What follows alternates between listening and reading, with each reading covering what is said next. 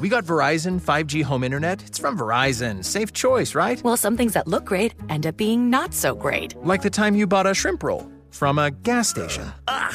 Or when you bought that used sports car. what about when we got Billy that drum set?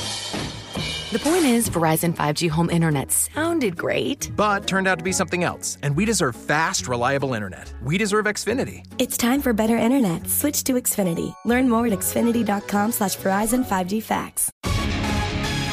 Welcome to the Terrible Podcast with your hosts from SteelersDepot.com, where you can find all your latest and greatest Steelers news. It's Dave Bryan and Alex Kozora, always lit, talking Steelers. And now, here's Dave and Alex.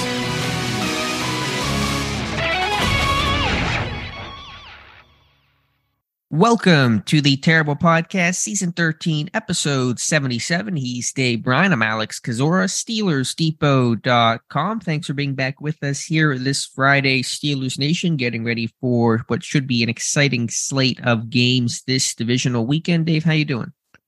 Doing good on this Friday, and happy Friday uh, to everybody that's uh, listening. And just you know, quick shout out. We don't do it enough. Probably at the top of the show, we try to do it at you know, into some shows and all like that. But uh, uh, shout out to you know just the listeners and readers. I mean, just fantastic. It's amazing when you look at the traffic and the and the uh, on the site and you know the overall numbers of the listenership. You know, well after a, a week into the off season here and uh, how strong. In fact, you know, numbers seem to even be getting better here since mm-hmm. maybe people are glad the season's over uh, with. Now, obviously, there's been some news, the whole uh, offensive coordinator thing and all like that, and uh, at some point it'll probably start dipping down a little bit here. But uh, shout out to you if you go to SteelersDepot.com and on a regular basis, and and also if you you are a regular listen, listener to this show, we uh, certainly do appreciate you.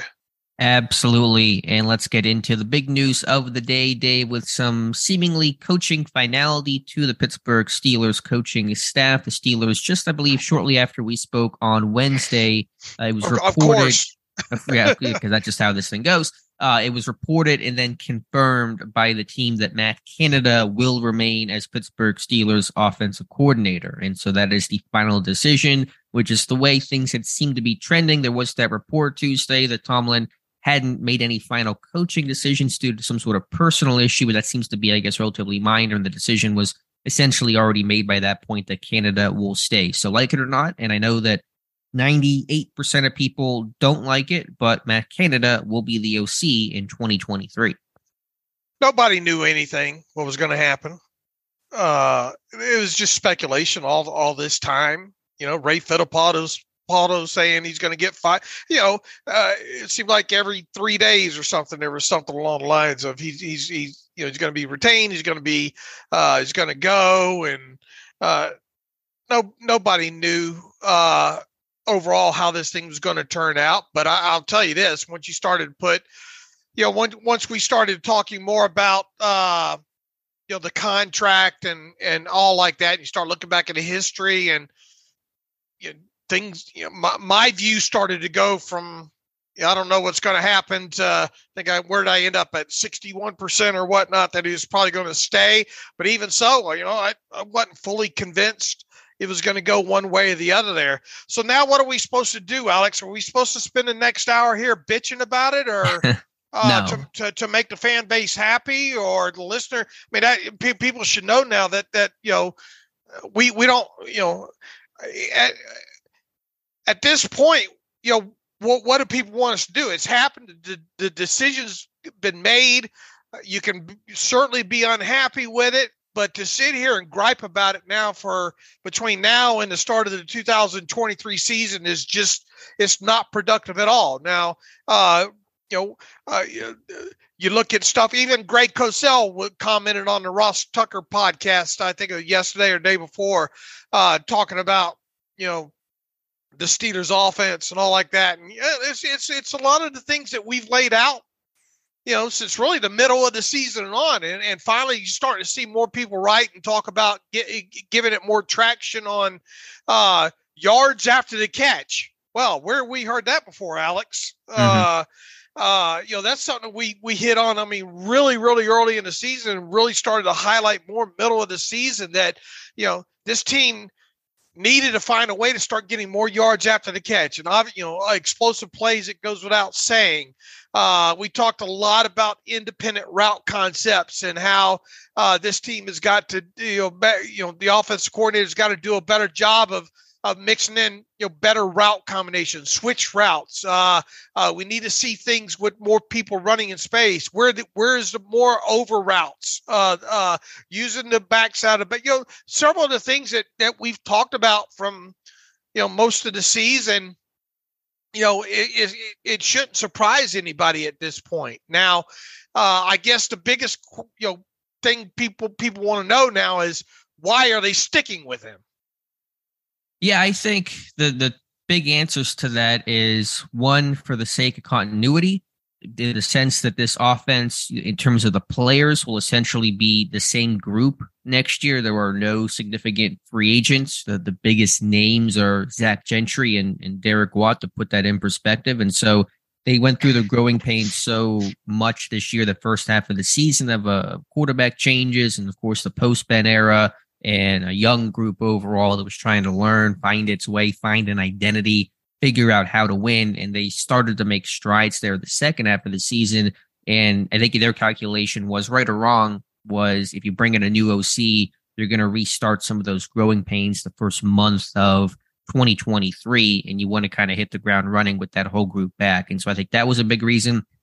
And also just simply this team does not fire coordinators. They just don't do it until their contracts expire. And Canada's under contract through 2023. I do think it's a little bit of the maybe a bit of the loyalty thing. It actually probably a little bit of the cheapness of the Rooneys in the sense of we don't want to be we don't want to pay a coach to sit at home or coach against us. And so I think that's a little bit of their calculation as well. But I don't want to take this as a victory lap, but I think we were one of the first people to mention back in November that hey, this guy might be coming back. We speculate about the contract and this offense, you know, making some level of improvement. So I didn't I didn't call it then. I said I wasn't sure what was going to happen to him, but I think for a while now we've been kind of mentioning that hey, don't be surprised if this guy comes back. And for me, as soon as as the season ended, I thought, you know, pretty coin flip, but I was leaning towards him returning and, and now he is.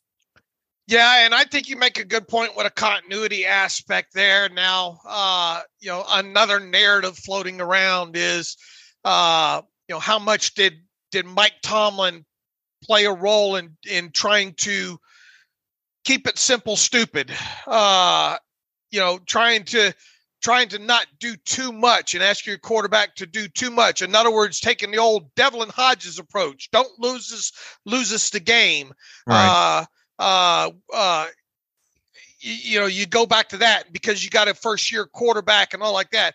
And and uh, the, the the the the the other side argument of that is look at what that kid's doing over in San Francisco. you know, mm-hmm. uh, doesn't look like Shanny has uh, any any limitations on on that kid. You know, over there now. Also within that, people will say, "Well, there's not a lot of tape on that kid." Well, look, there's a there's there's a good chunk of games of, of, of tape on Purdy now at this point, but they really haven't. I mean, now look we obviously study the steelers closer than we do every other team but i mean just on the surface and you know last couple of weeks and all and kind of paying more attention to the 49ers doesn't seem like they've changed doesn't seem like shanahan's you know put any handcuffs uh, on on on that kid. But you know back to to the original statement there is uh or or you know question is how much of a role do you think or uh, is Mike Tomlin's philosophy in in this. Whereas, you know, Matt, let's just keep it keep it simple on Kenny Pickett here. Let's not add too much uh, uh, on, on, on top of everything. We just don't want him to turn the football over, and we'd rather win 1917 instead of, you know, losing 31 to 17. Sure. And that was definitely their calculation. I think it was kind of their thought the entire year. It maybe was tweaked and certainly executed better the back half of the season, but they kind of knew coming in with the quarterback uncertainty and, you know, with a before week one, a healthy TJ Watt. I think the plan always was to really rely on the strength of their defense and, and the run game in your first round pick and Najee Harris coming off a pretty good rookie season. So I don't think Matt Canada was had a, a, different philosophy too dramatically from what Tomlin. I'm sure the entire organization kind of knew that we have to win with a good defense and keeping scores down. And so I don't think there was a big revelation from Tomlin or a big mandate that that shocked the entire group or anything. Um, so I understand why they did what they did. Um, I guess the real focus for 2023 is just okay. You know, we understood that's what it took to win or compete in 2022.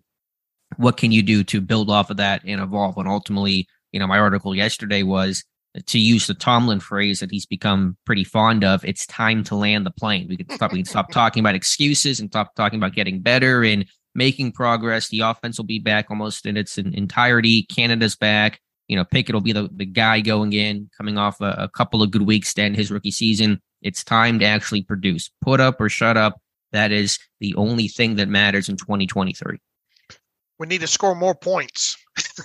that is burned in my memory from every Thursday. Uh, and you know what? They need to score more points. And uh, the look, you got, and, and you highlighted this well.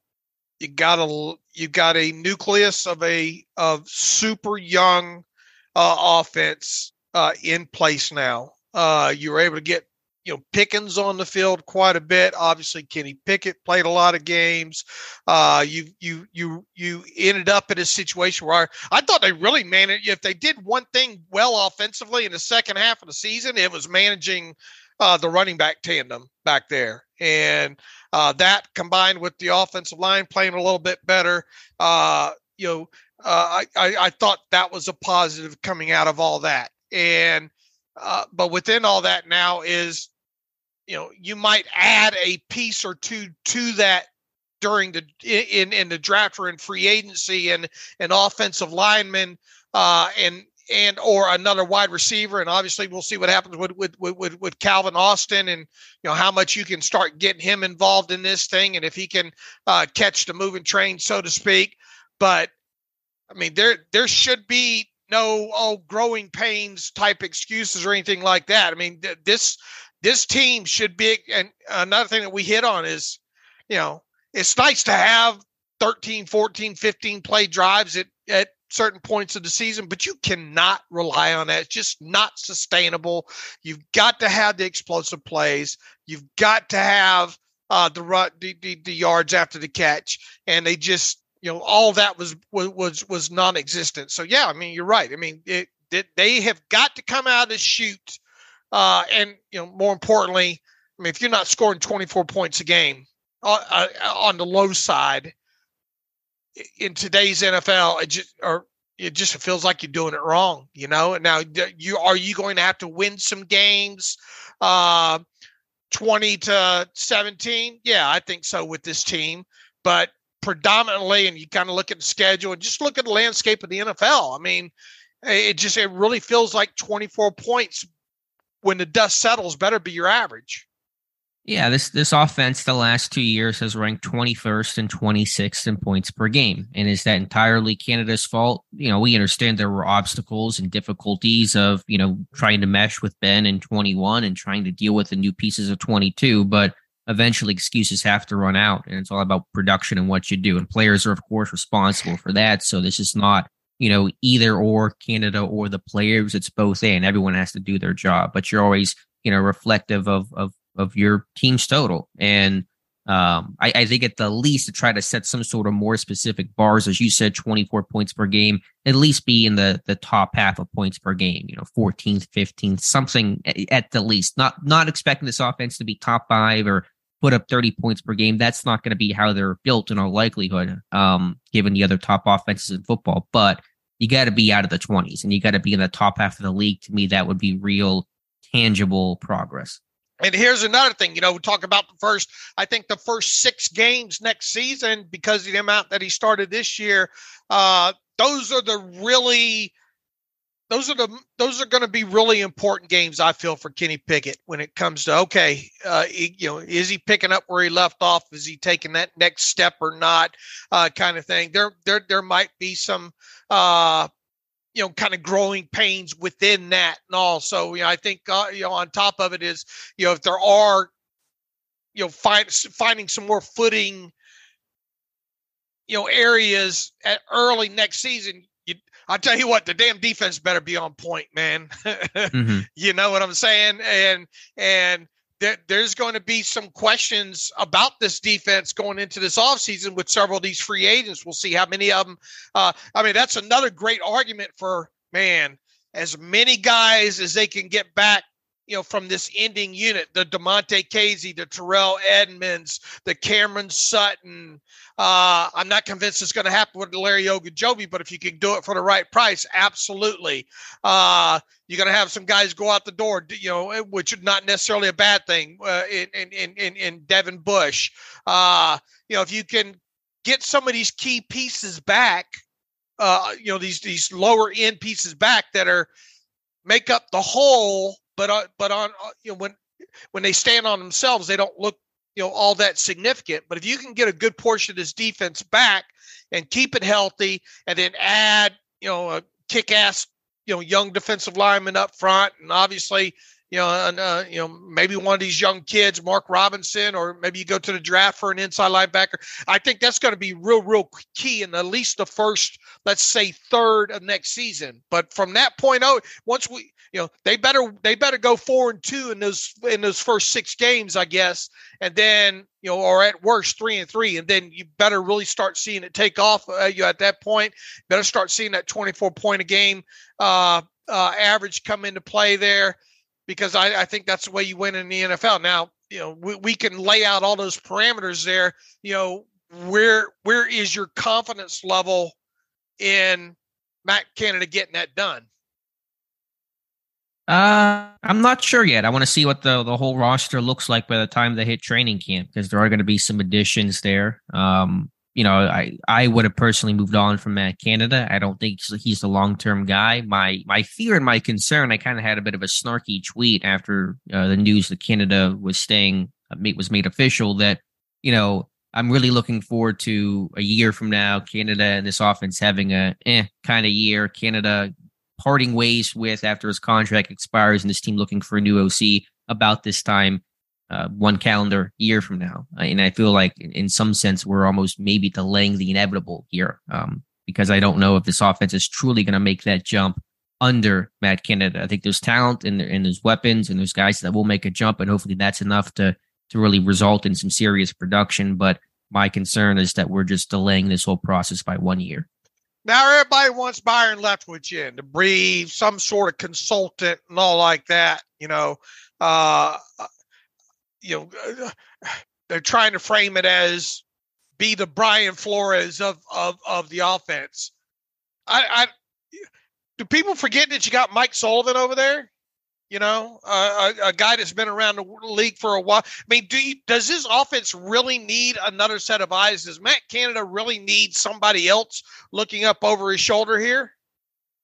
Uh, I I wouldn't say he needs it. It would depend on what exactly the role is. I know some people have said, "Well, make Leftwich the the pass game coordinator." It, essentially, in Pittsburgh, Matt Canada is the pass game coordinator because the O line coach handles the bulk of the run game responsibilities. At least it's how it's been for a long time. I assume it's still that way right now. It's what Mike Munchak did in Pittsburgh, and I believe Pat Meyer's still doing the same right now. So basically, the OC is is handling the quarterback play in the pass game. Obviously, still working with the offensive line coach on the run game, but the O line coach is kind of in charge and the de facto run game coordinator, which makes the OC the de facto pass game coordinator. And so, you know, if you brought Leftwich in, I mean, okay, if you had a specific role and you kind of felt like it could fit. I mean, this is a pretty small coaching staff overall, so wouldn't be a bad thing to maybe add some more people. But I'm not pining for it the way that most people are. Yeah, to me, it just it feels like something to write about.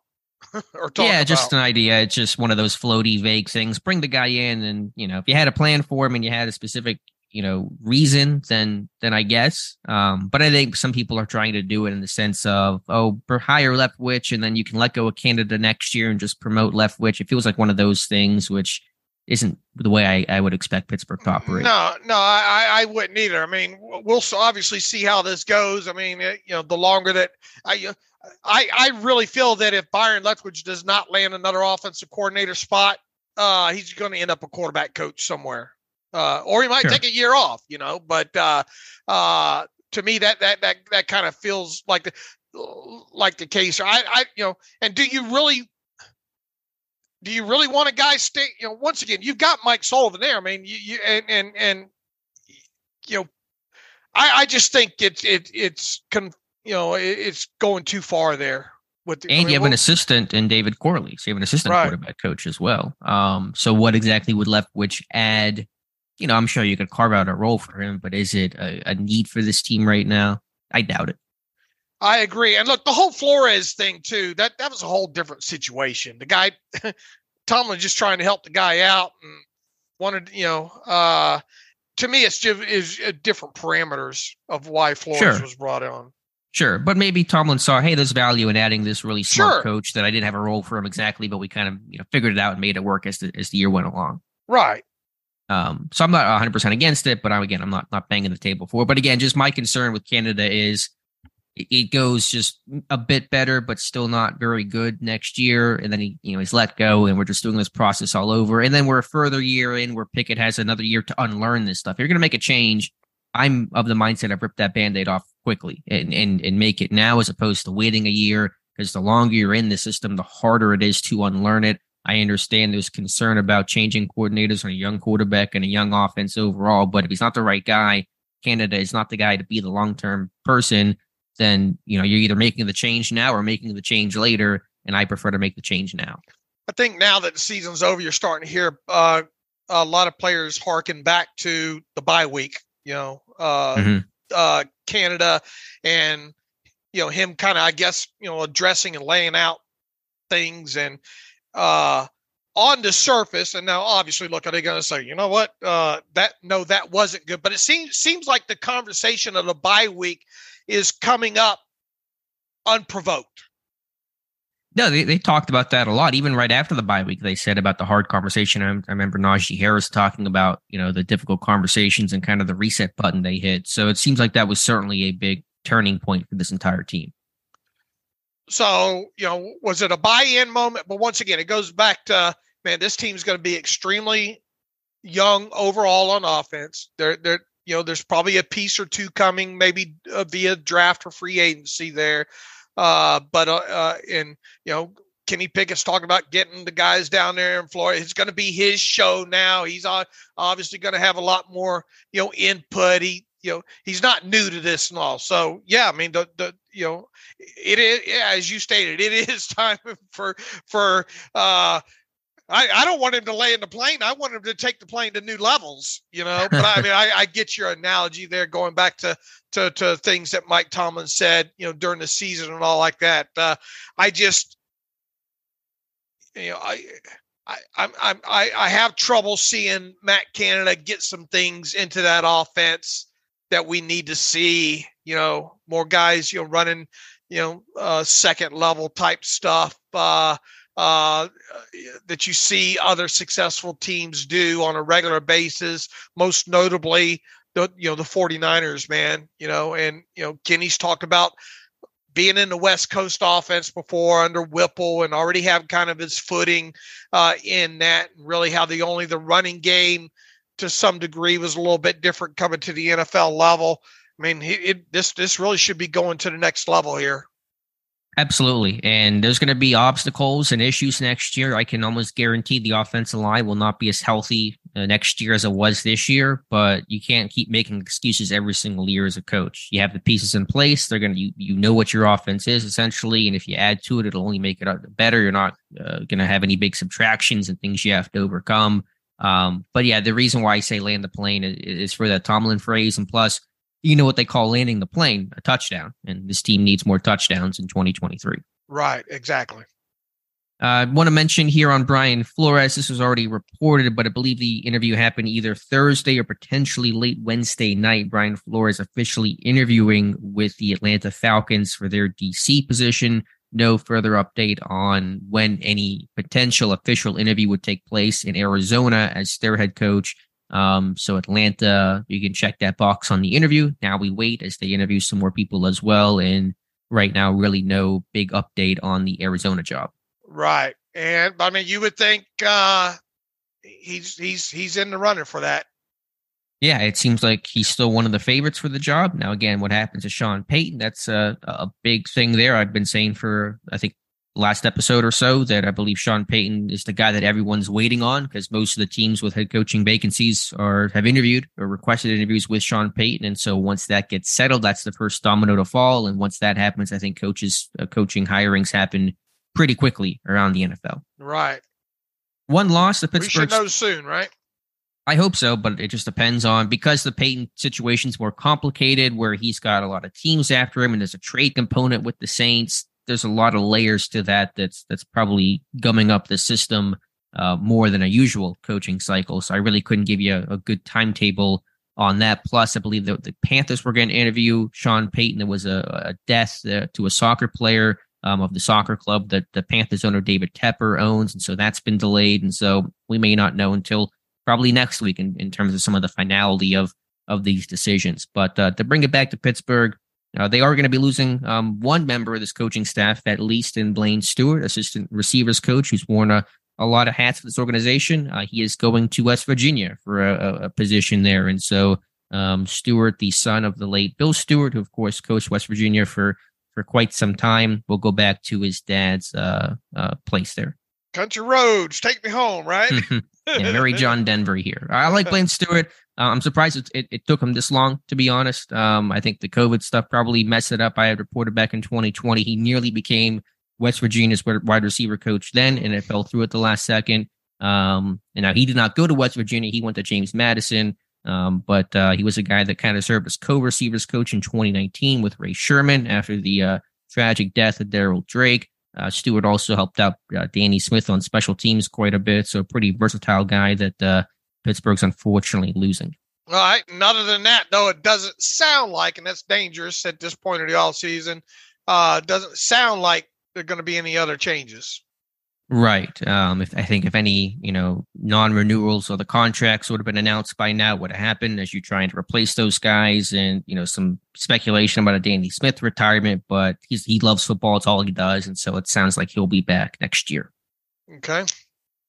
All right, to take it from there, Hines Ward, uh, as the XFL is getting ready to start their season here uh, pretty shortly. Ward, uh, one of the XFL head coaches, he spoke with Jim Rome on the uh, Jim Rome podcast and talked about his Hall of Fame situation and the frustration he's feeling about not being in Canton, Ohio. And I know that our stance, you and I, Dave, on Ward is pretty well understood in the Hall of Fame aspect, but I think to Ward's credit, he made probably the best arguments you can make for Hines Ward not even so much about the blocking, which is where I think most people turn towards. He talked about Ward did how successful he was in the postseason and his great postseason stats, which is absolutely true. And so he said, you know, Ward said in his his estimation that the Hall of Fame is about winners and guys who made those clutch plays. And Ward cer- certainly made a, a lot of clutch plays in his career first and foremost I, I, when i when i found that interview i thought okay this will be a you know 13 14 minute you know kind of standard interview. It's 40 like 38 uh, hmm. almost 40 minutes long, I think, uh, in there. Uh, it is a very good interview. I mean, if you're looking for something to kind of wind down the weekend uh, with, uh, go search that out. You know, uh, Alex obviously has it linked in in in I think a few posts that we did coming out of that and all. But if you if you really want a good interview, I mean, it it it Jim Rome really does a good job with it with Hines Ward and. I, I think that the, the the thing that stuck, man, if you can't sell yourself, then then then who can sell you? And mm-hmm. I I uh, I think the thing that really caught my attention, I think it's about halfway through in it when when he's asked about Hall of Fame and all like that.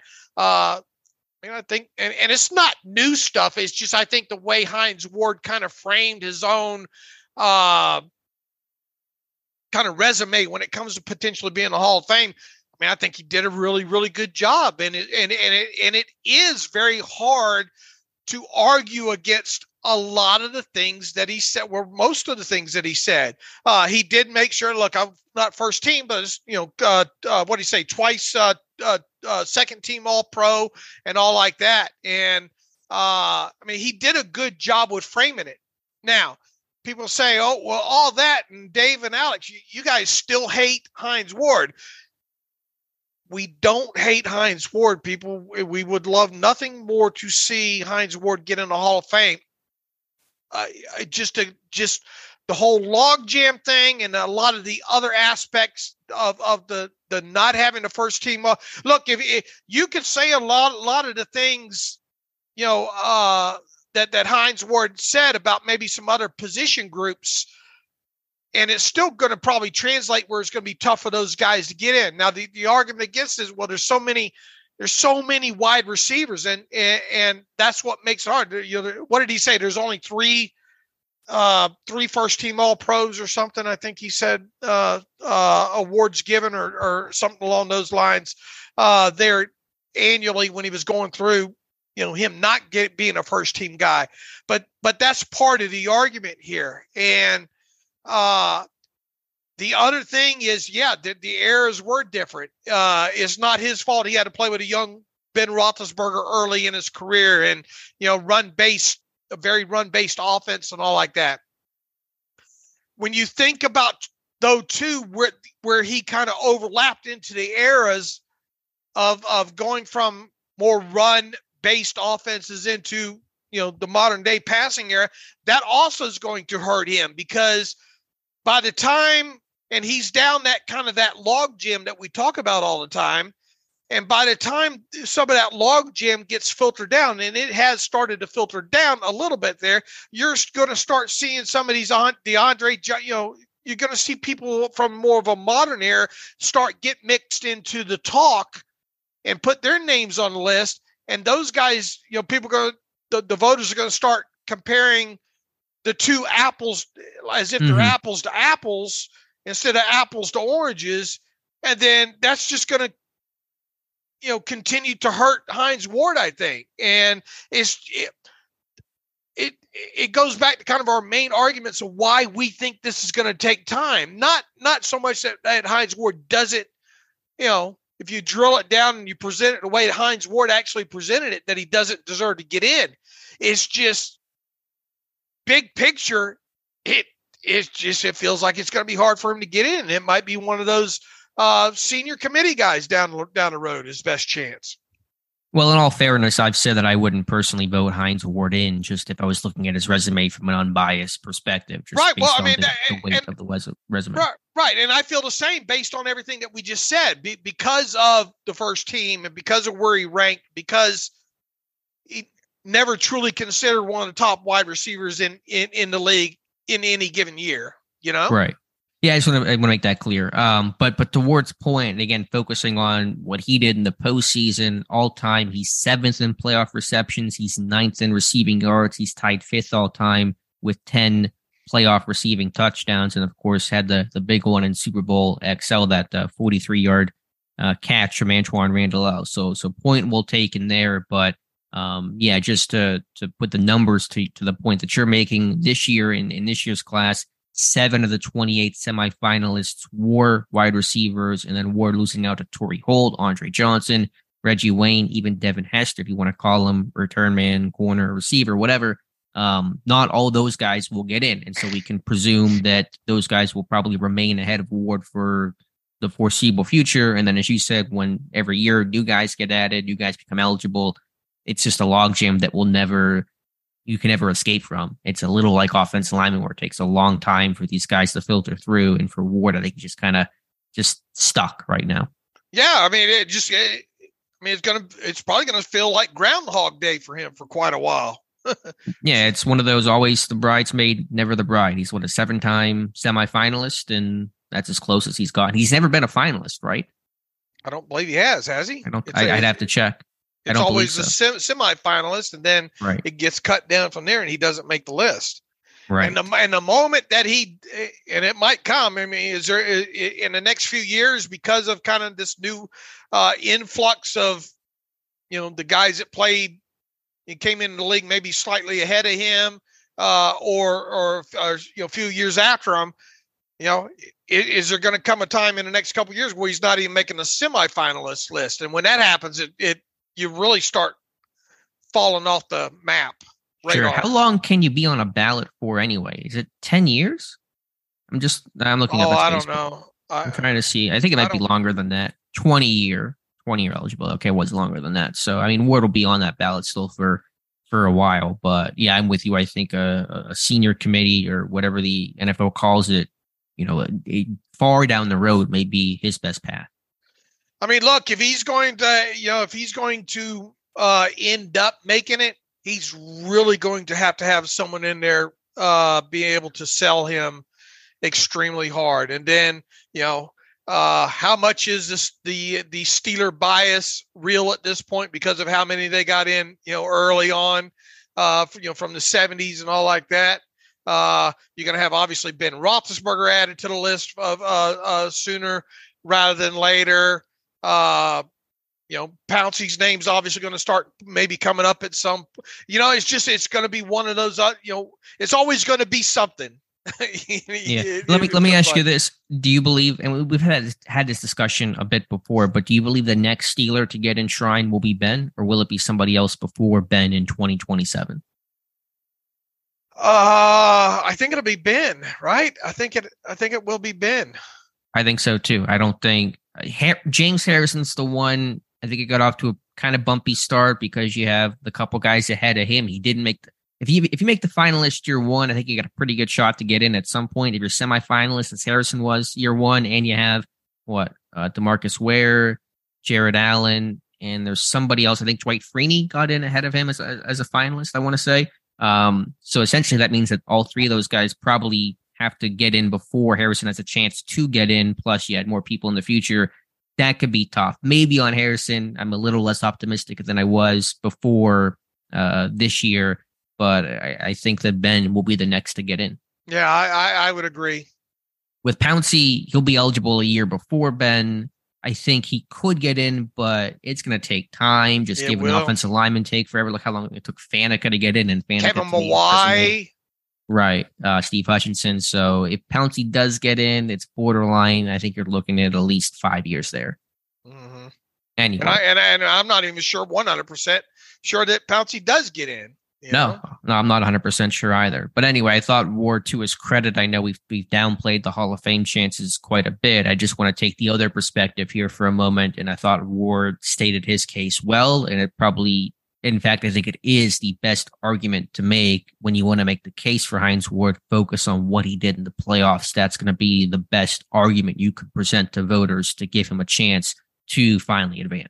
I I percent hundred percent agree, and that's why I you know I wanted to add it to the list of topics to talk about on this show today because I I it once again it is a uh, an extremely good interview. He talks about you know what he's wanting to accomplish in the XFL as a head coach now, and it transitions into uh, uh, you know Hall of Fame talk and just I mean once again if you if you're looking for something to listen to and even if you just want to fast forward to the halfway mark when he's talking about uh, uh, his Hall of Fame you know uh, candidacy and all like that it, it, it, it is a good listen and as Alex said I mean no nobody makes a stronger argument than he does. Mm-hmm.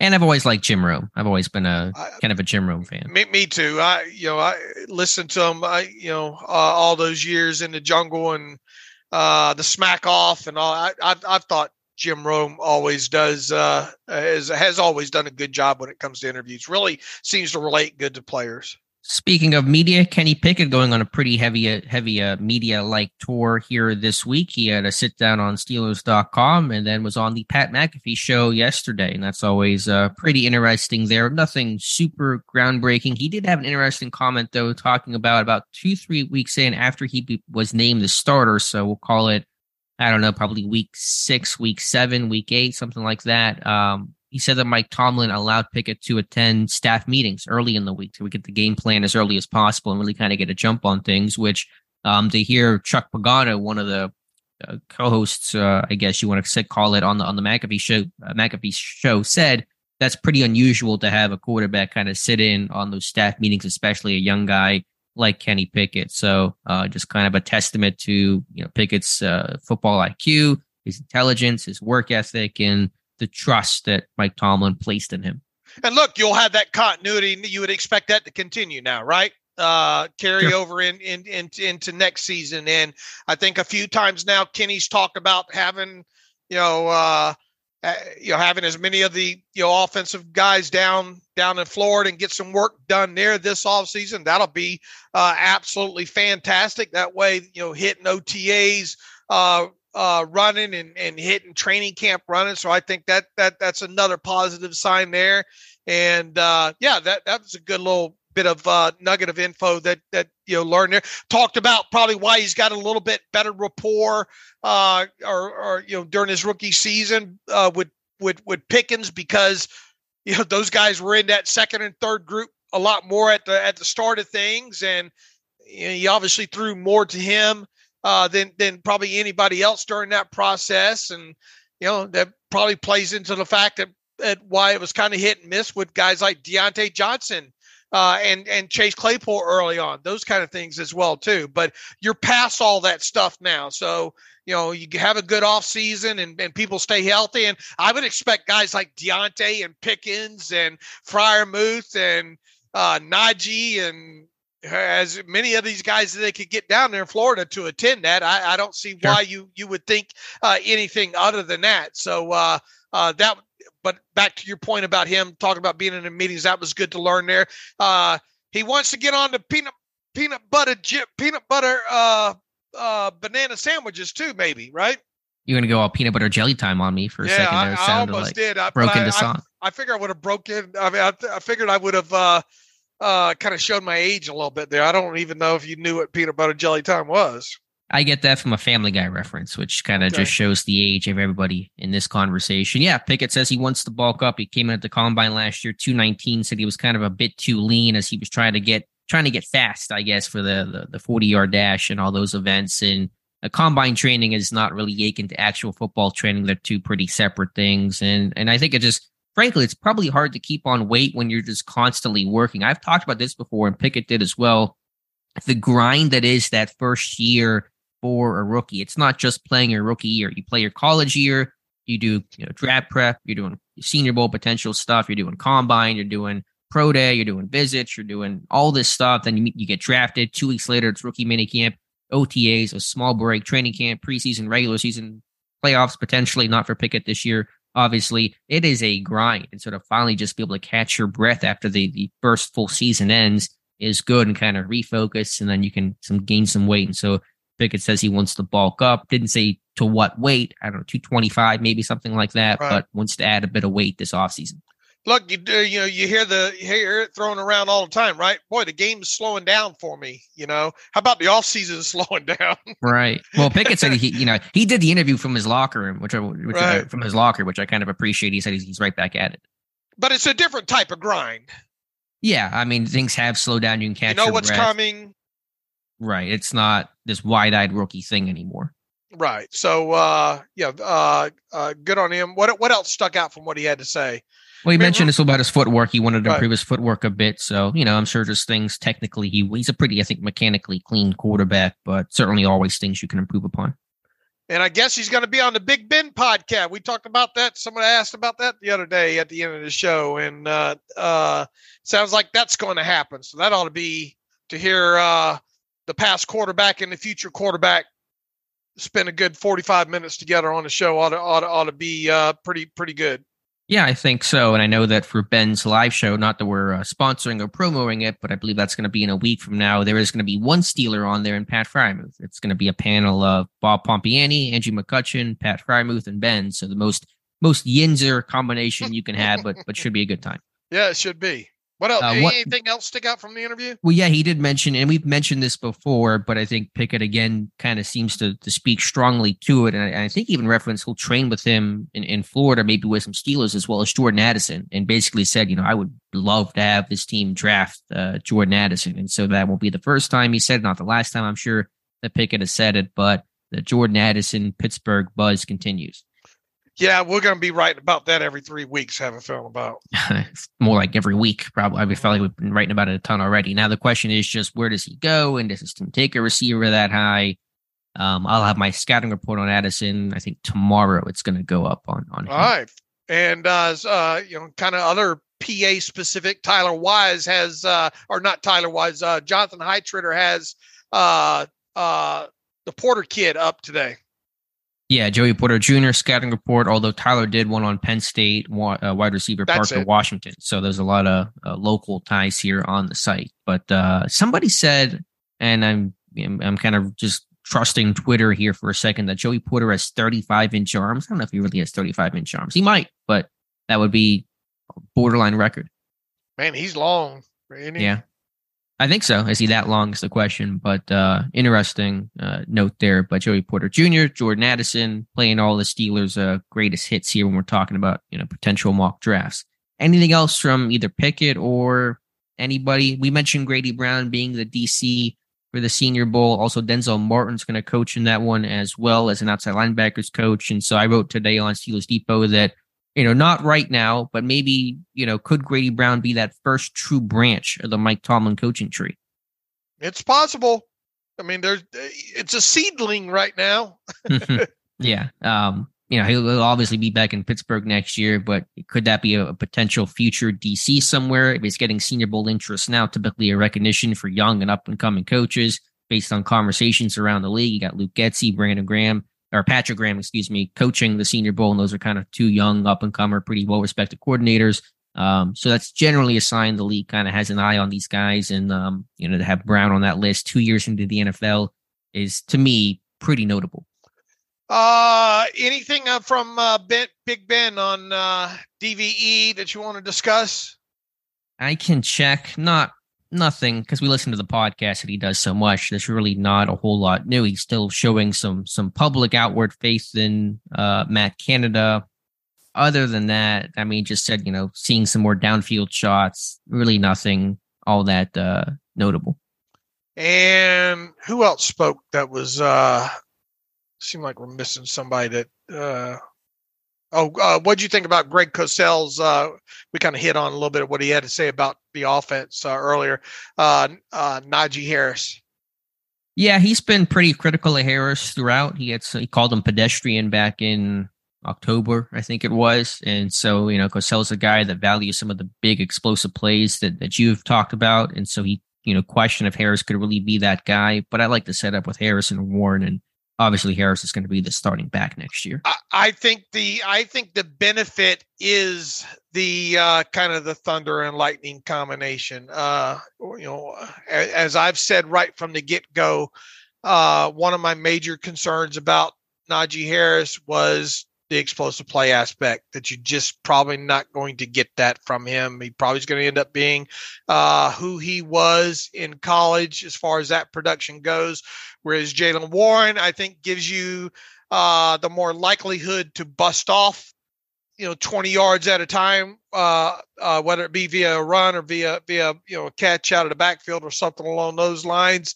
Uh, I think the two of them together makes Najee better, if that makes sense. Oh yeah, hundred percent. I agree. I think you know, even though in in some sense it's counterintuitive because Warren was taking snaps away from Najee Harris, reducing his role, not making Harris a, a workhorse back, every down back anymore. It, it's a, it's a good thing for Harris and for this offense and for this run game because it kept Harris fresh and um, didn't put so much on his shoulders to grind him down by game's end or by season's end. So I I understand Cosell's point and your point about Harris and not being a big play back, and he's never going to be that kind of guy. But I still think, you know, one half of the component of what creates big plays in the run game is that extra outside perimeter blocking by tight ends, by wide receivers. Oftentimes, what those guys do is uh, they're as much responsible for the big play as the actual back is. I actually was going through and I might do a video on this. Like I had an idea a couple weeks ago. I was watching old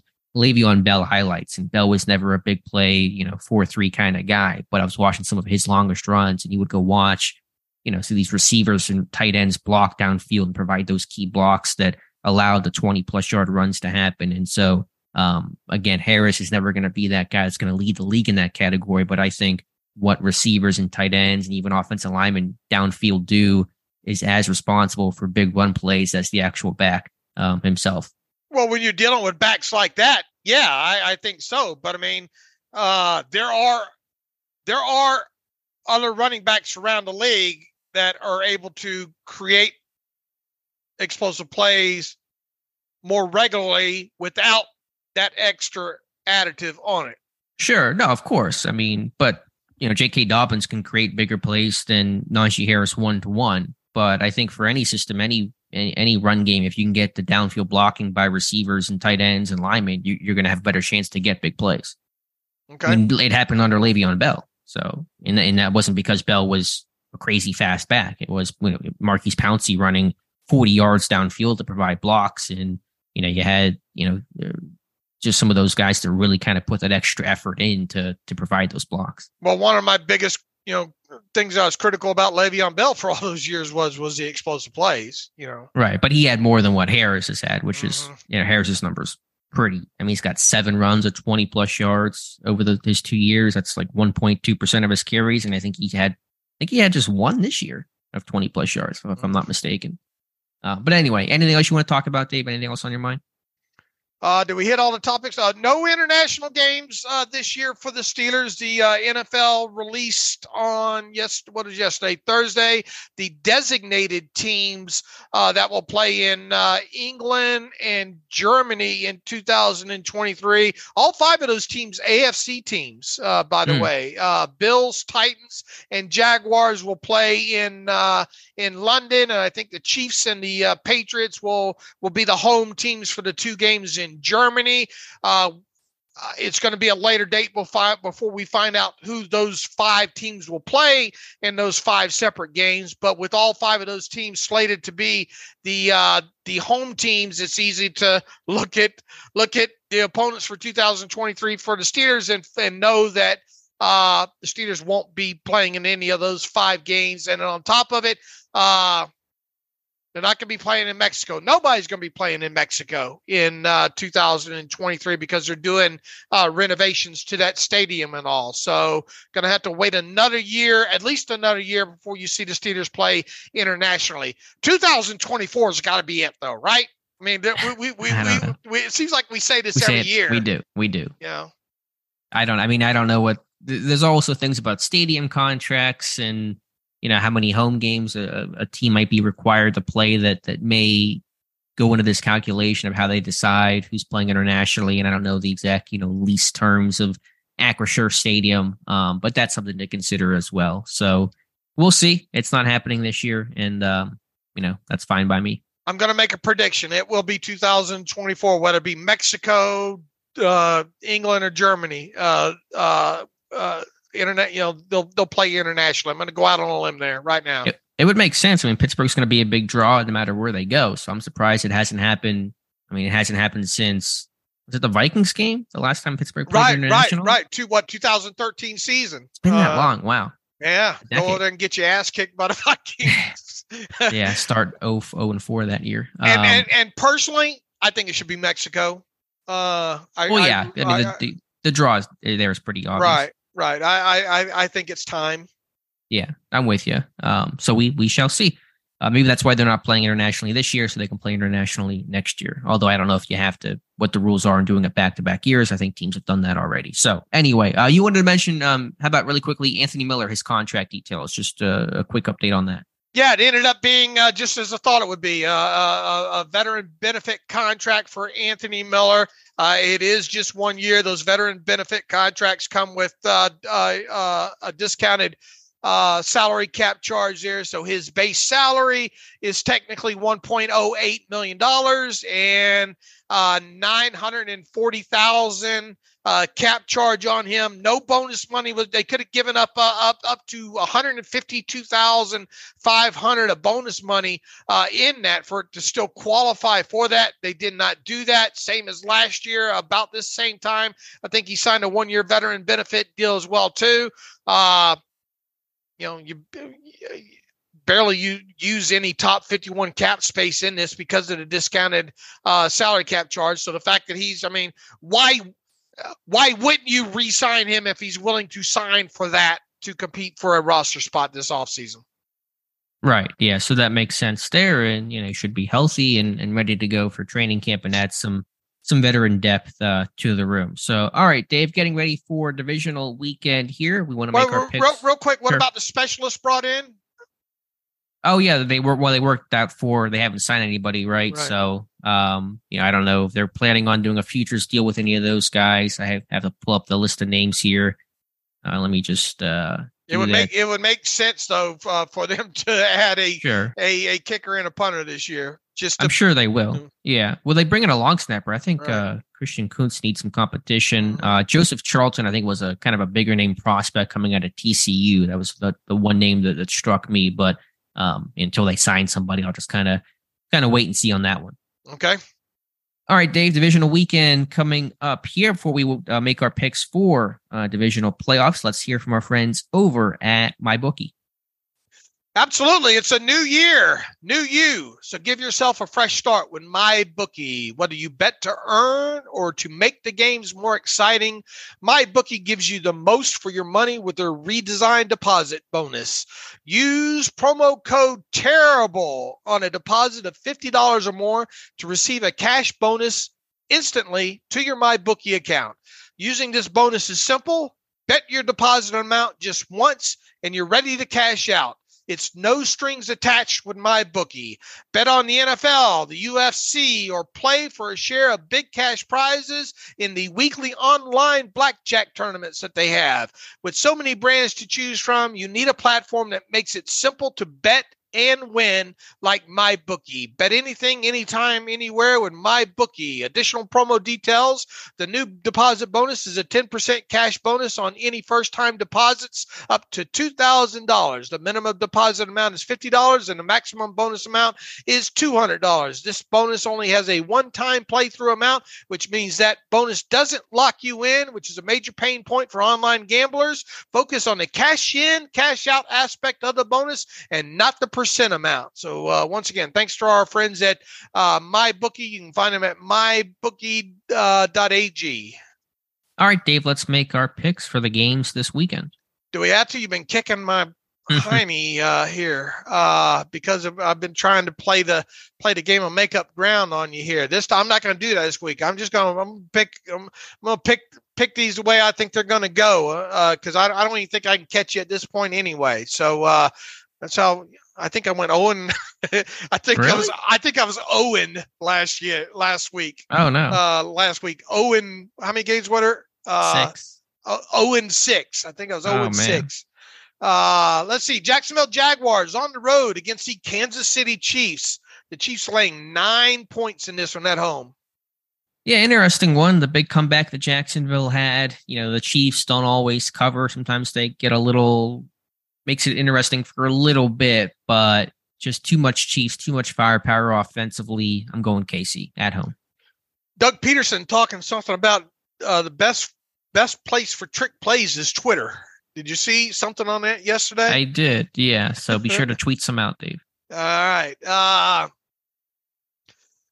it's a big line, uh, but I, I think Cinderella comes crashing down here. I'm with you. Give me the Chiefs lay the nine points in this. Eh, just common sense there. New York football giants on the road against the e- Eagles. Uh, seven and a half points. Interesting line here. Eagles laying seven and a half at home against the G Man. Man, uh, Dan- Daniel Jones going to make him some uh, some money this offseason. Oh yeah, lot of money. Dude had what 17 carries last week. He's like part running back, part quarterback. Um, you know the Eagles were my Super Bowl uh, NFC pick before the year. I'm going to stick with that in this one and pick the Eagles to win. But Eagles Giants divisional game rivals. Those games are always tight. They're always close, regardless of the on paper stuff. So Eagles win, Giants cover. Yeah, I think you look at the uh, uh, the regular season adjusted net yards for passing attempt stuff and all like that. The Giants, are, uh, I think, of the remaining teams are, are lowest uh, uh, differential and everything uh, within all that. Uh, the Eagles had had some time to get healthy here, obviously at home.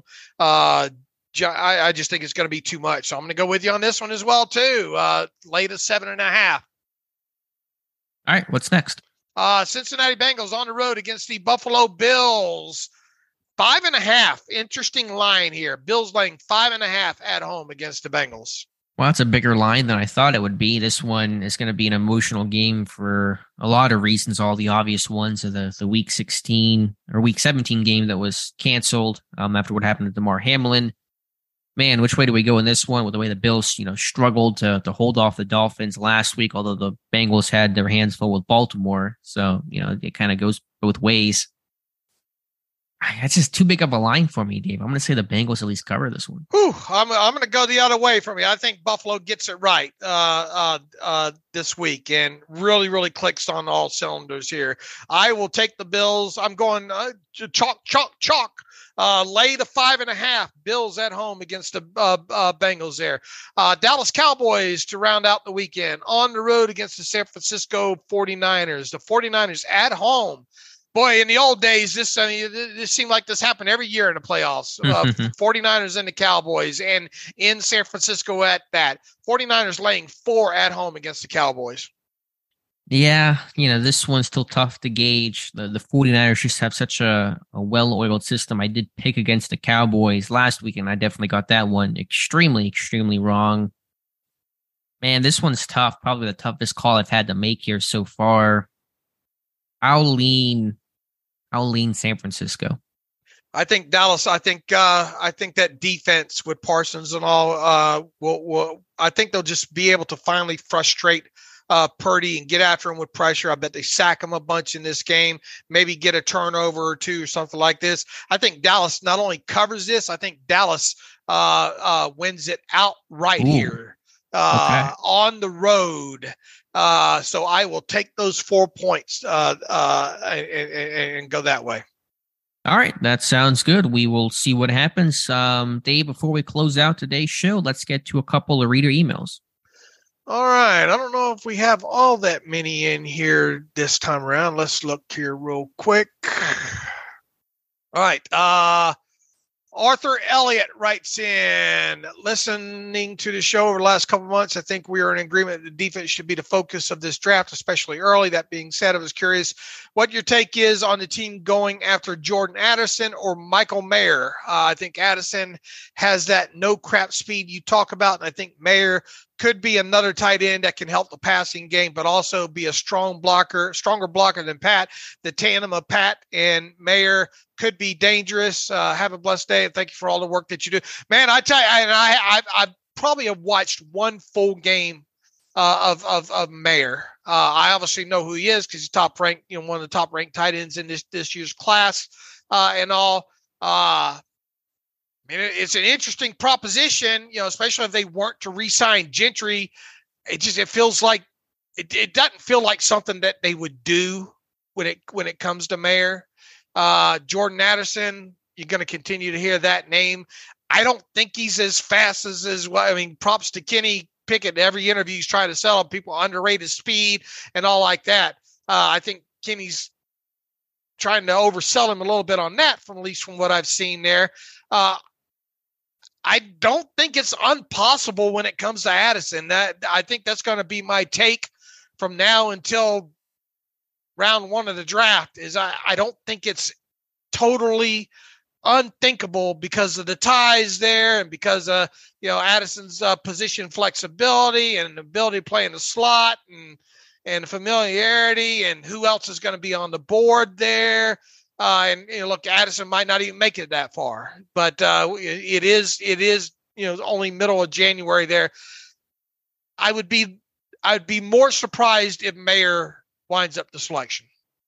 I would be too. If you went with Mayer, you're you're committing to the Cleveland Browns approach of 12 personnel all the time, apart from your 11 personnel philosophy that's been Pittsburgh system since I don't know 07, 08, something like that.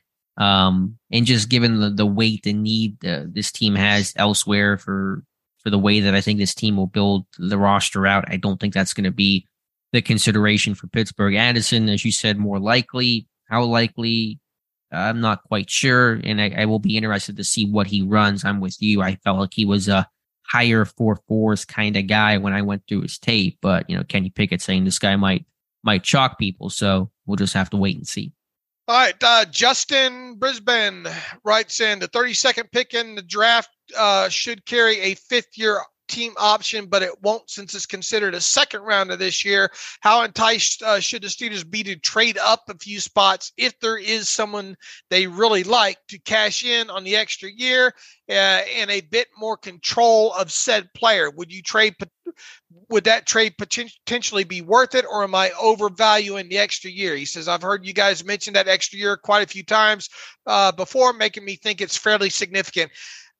Yeah, I, I, you know, I haven't dealt, I haven't drilled down into, you know, how much of of of of uh, added value there is from let's even say a jump of two spots up in you know where you are getting control of that fifth year option there. Uh, it is significant to a, to a degree because it does give you another year of, of technical technically control but within that uh, it comes with a price. It's not like it's it's oh here you go it's it's a free year here because you have to you know it, it's obviously a significant increase in pay if you issue out that fifth year option and fully guaranteed and all like that. So it's not like it's it's uh oh here's your fifth you know here here's your fifth year option uh, mm-hmm. uh, man, it comes with a cost. But within all that, there, you know, I don't have a great answer of telling you, Justin, of trying to calculate how much it's worth. And I think the really the root of your question here is how enticed should the Steelers be to trade up a few spots? Well, even if it's a few spots and you're talking about getting into the first round, it's probably going to cost you. I mean, it depends on how much you move up. Is it, is it, would it cost you your second round pick to do it? You know, your other second round pick to do it, or are we talking about a third round pick? You know, I guess it depends on what it costs. You know, uh, sure. I would looking kind of looking at the big picture of your question here, Justin.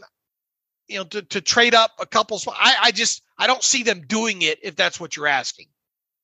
Yeah, I mean, I really can't answer if they're going to do it or not because we're all just talking in vague, you know, in, in a vac in a vacuum right now. Where to, I, we we harp we harp on the difference because it is the big difference. Fifth year option versus you know no fifth year option. That's kind of the significance whenever you, you exit round one. But to me, it's less about that and more about the player himself. Right. Focus on the player, not focus on you know those other external kind of factors. There's a benefit to it. There's a cost to it, as you, as you laid out. But would they do it?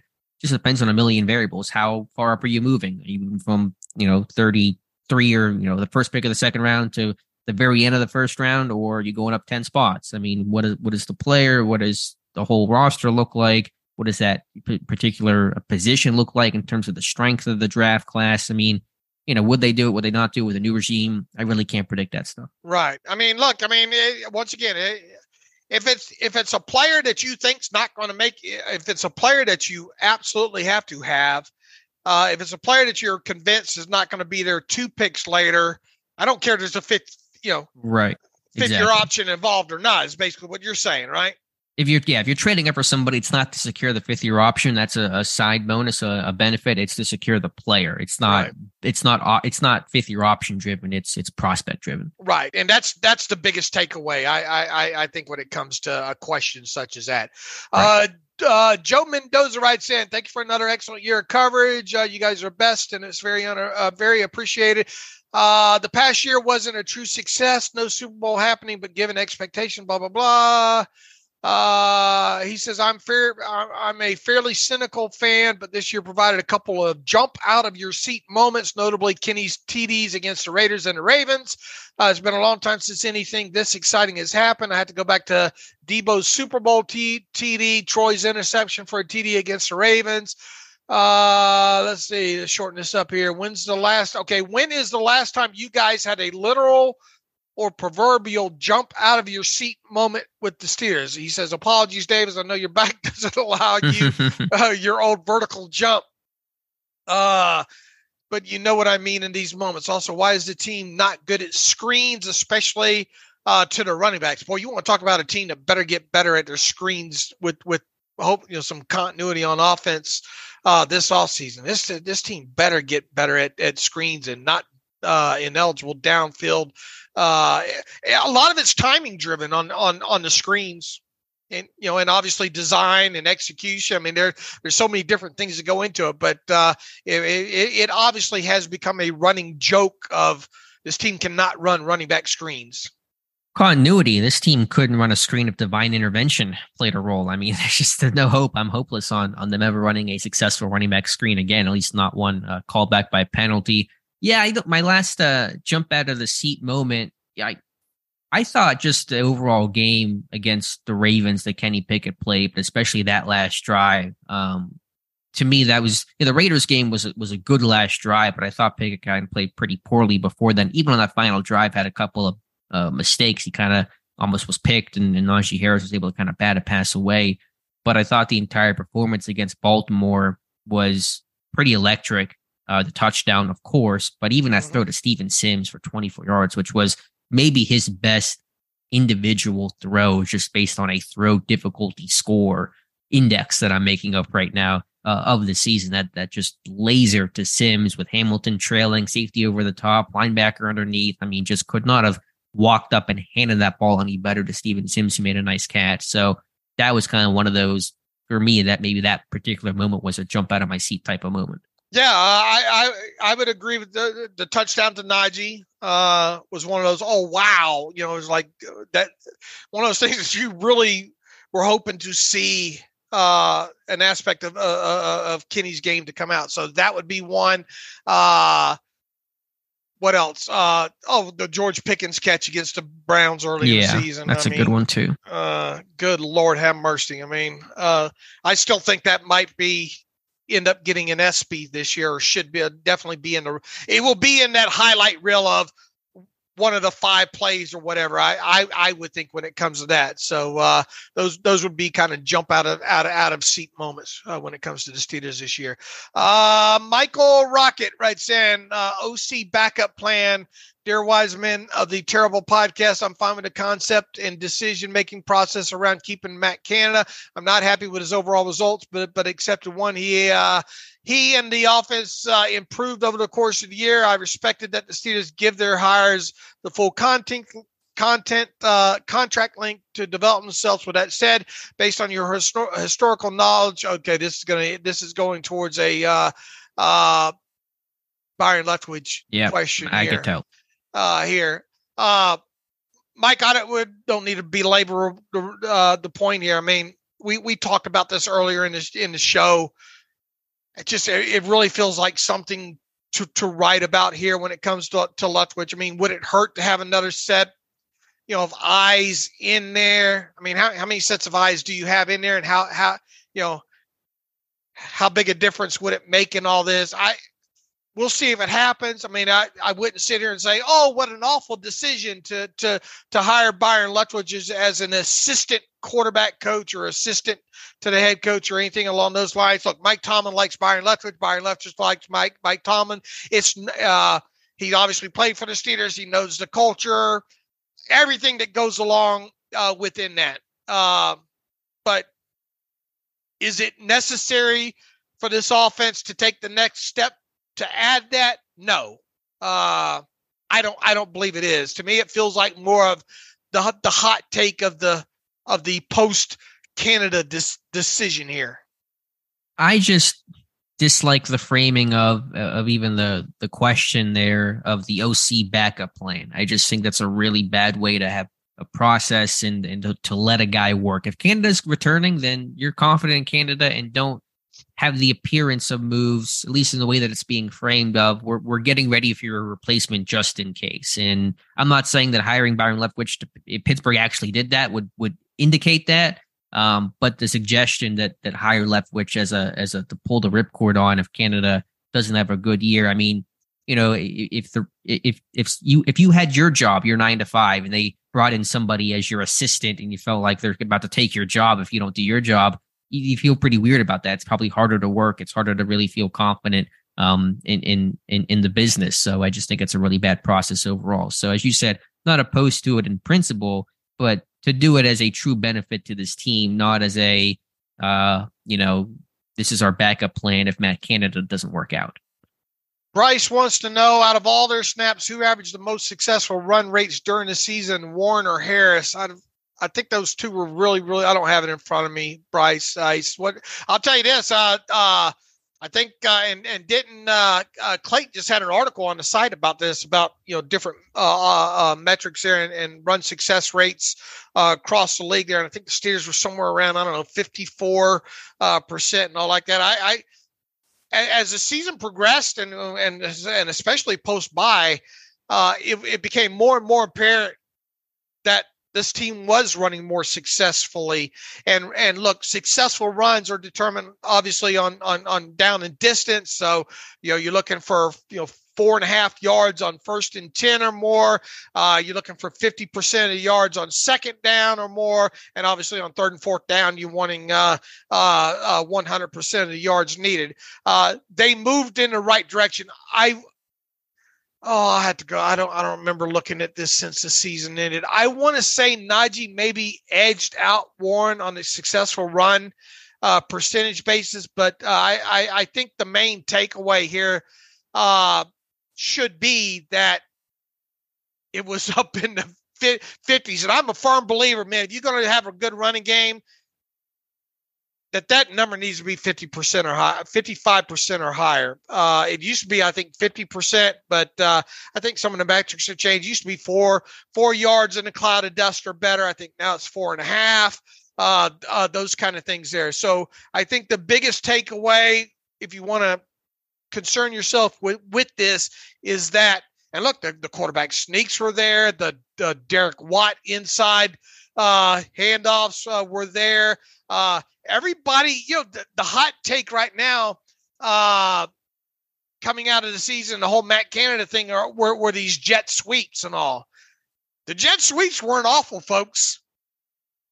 Yeah, I mean they were. I forget the exact metrics, but they did overall work. So it's hard to be too mad about that. I'm looking at Clayton's numbers. It looks like Pittsburgh was 11th in uh, successful run rate uh, offensively, which is a pretty good number. Right, right. I mean, look, we, we we've seen this be a lot worse last several years here. Uh, but you know, look, stop with the jet sweep BS. I mean, like I, we we get it, and they, they ran a whole lot of them. We get it. Maybe they'll run, uh, uh, you know, a few a few fewer uh, next season. But uh, I think the biggest aspect of they having some guys, you know, carry the ball in those situations that that you know aren't aren't guys, you know, like to Claypool on on a few of those. Those, you know, those weren't great because you know he doesn't have that that breakaway speed. You know, Sims Sims did a good job on a couple of them, right? Yeah, and once Calvin Austin gets back, that's a guy that I would expect to be know, used quite a bit in in that aspect the thing that you don't want to do with him is you don't want to and i talked about this one after they drafted him and you know every kind of smallest guy you don't want him to be that oh here comes in calvin austin into the game. Uh, you can tell by because he's got that red flashing light on his helmet uh, there you know uh, that that aspect of it there. You got to find a way to use those guys in your offense outside of just handling the football in those certain certain situations. Sure, but I don't think Sims had that feel this year. I think that I think well, they just honestly, throw to him in a slot. They just yeah. I think the bigger issue is that you want to make sure that you're um run pass balance because like for example when Gunner was in the game, I think early in the year their their run rate was like ninety something percent when Olszewski was on the field, and you're going to make sure those numbers you have some more balance based on your personnel, even if a specific guy is not always getting the football.